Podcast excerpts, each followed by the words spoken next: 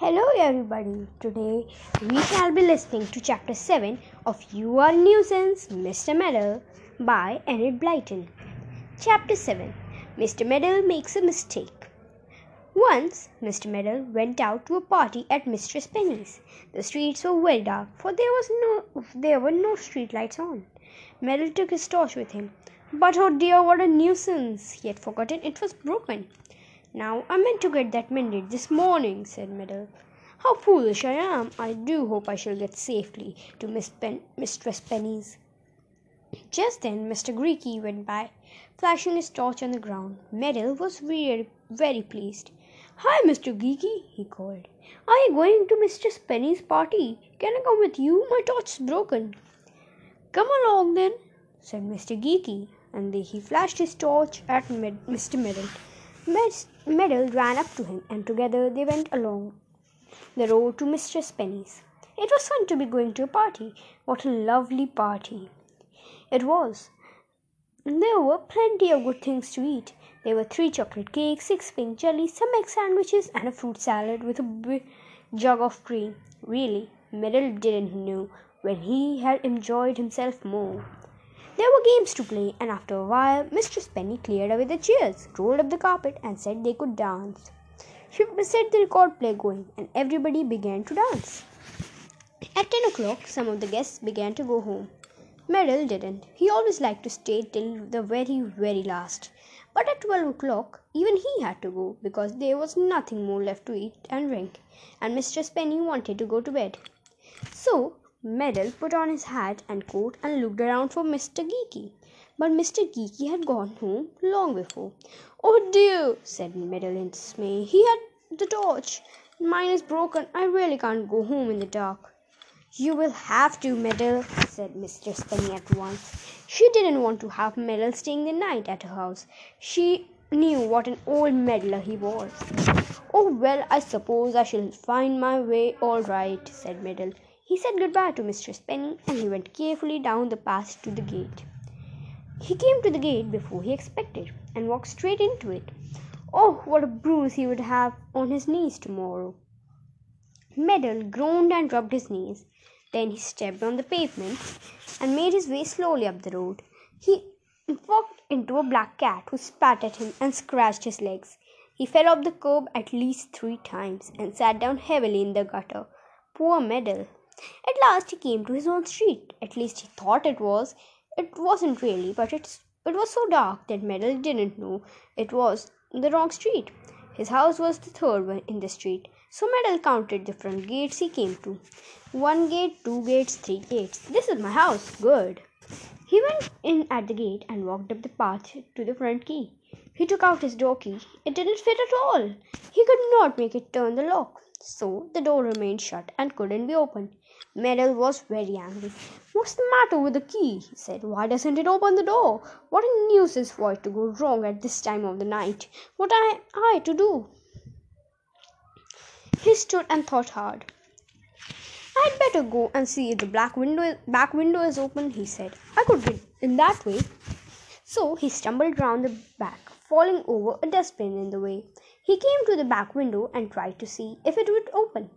Yes, it would. Good. Now he could get in and go.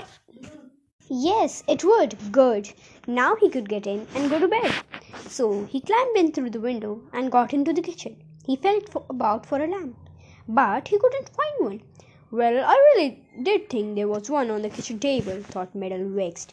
I suppose there wasn't after all. Well, I must go up to bed without a light. He found the stairs and tumbled up them. He came to the top and tried to find the handle of his door. It didn't seem to be in the right place somehow. But at last he did find a door handle, turned it, and went into the bedroom. The first thing he did was to walk straight into bed. Now the bed shouldn't be here, just here, surely, said Meddle in astonishment. It should be over in the corner. Who's been meddling with my room whilst I've been out? Wait till I catch them. Putting my bed out in the middle of the room like this, he undressed himself in the dark, still grumbling. He felt round for the bedside table. But that seemed to be the wrong place too. Most extraordinary. At last he get, got into bed. He fell asleep almost at once. for he was very tired. He slept until the sun was quite high in the sky, and then he woke up and opened his eyes. He was most astonished at what he saw. The walls were bright pink. Meddle knew quite well that his usual wallpaper was pale green with a pattern of leaves. He looked round the room. There was a pink carpet on the floor. Meddle knew he only had a green rug. There was an armchair with two cushions. Meddle's room had no charm armchair at all. The bed was wide and comfortable and had on it a beautiful pink silk cover, two pink blankets, and pink sheets.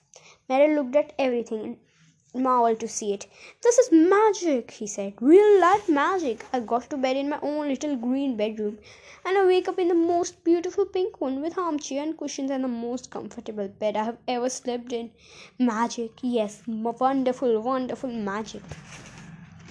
He lay in the soft bed and enjoyed himself. He felt hungry and wondered about breakfast.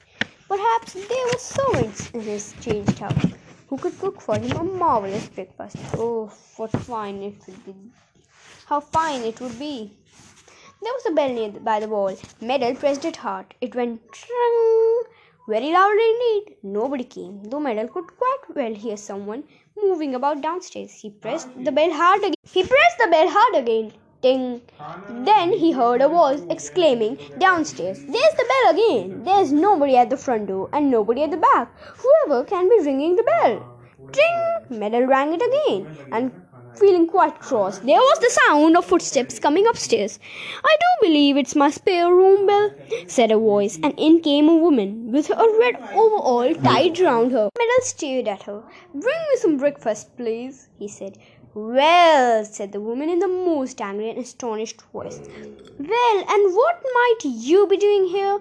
I should like to know, in my best spare room bed. I don't know what you're talking about, said Meddle crossly. Bring me some breakfast, I'm hungry.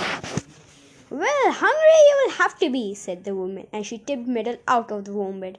How dare you sleep here, you wicked fellow? Get out of my house at once. Madam, said Meddle angrily, how dare you treat me like this in my own house? He climbed into, back, into the bed back again. The woman at once tipped him out. He took hold of his poor Meddle, who was dressed only in his best shirt, and walked him firmly to the top of the stairs. She gave him a push. Down rolled Meddle, bumping from every step to step. The woman ran down after him. She opened the front door and pushed him out into the garden.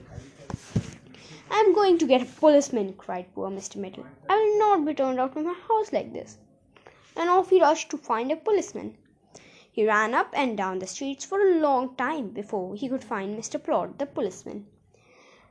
Mr. Plod was surprised to see Mr. Meddle in his best shirt and nothing else, and he was even more surprised to hear Meddle's story. You come along my house and see this nasty woman, begged Meddle. So Mr. Plod went along with Mr to Mr. Meddle's house, and as it was day, they went to the right house this time, and Meddle's own proper house. And of course, there was nobody there at all. No woman, no pink bedroom, no room with pink wallpaper. Mr. Meddle couldn't believe his eyes. But where are my clothes? he said. I know I left them in the pink bedroom, Mr. Plod, because I saw them there this morning. Oh, Mr. Plod, where are my clothes? But Mr. Plod didn't know anything. He thought Mr. Meddle was very silly. He left him and he went down the road and up to the next one. And there on the pavement, he was very much surprised to see the rest of Meddle's clothes.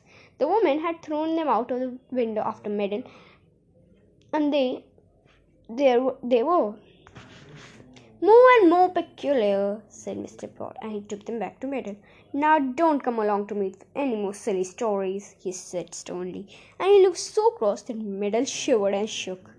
And to this day, Meddle doesn't know what really happened. He's a really old and silly fellow, isn't he? Bye.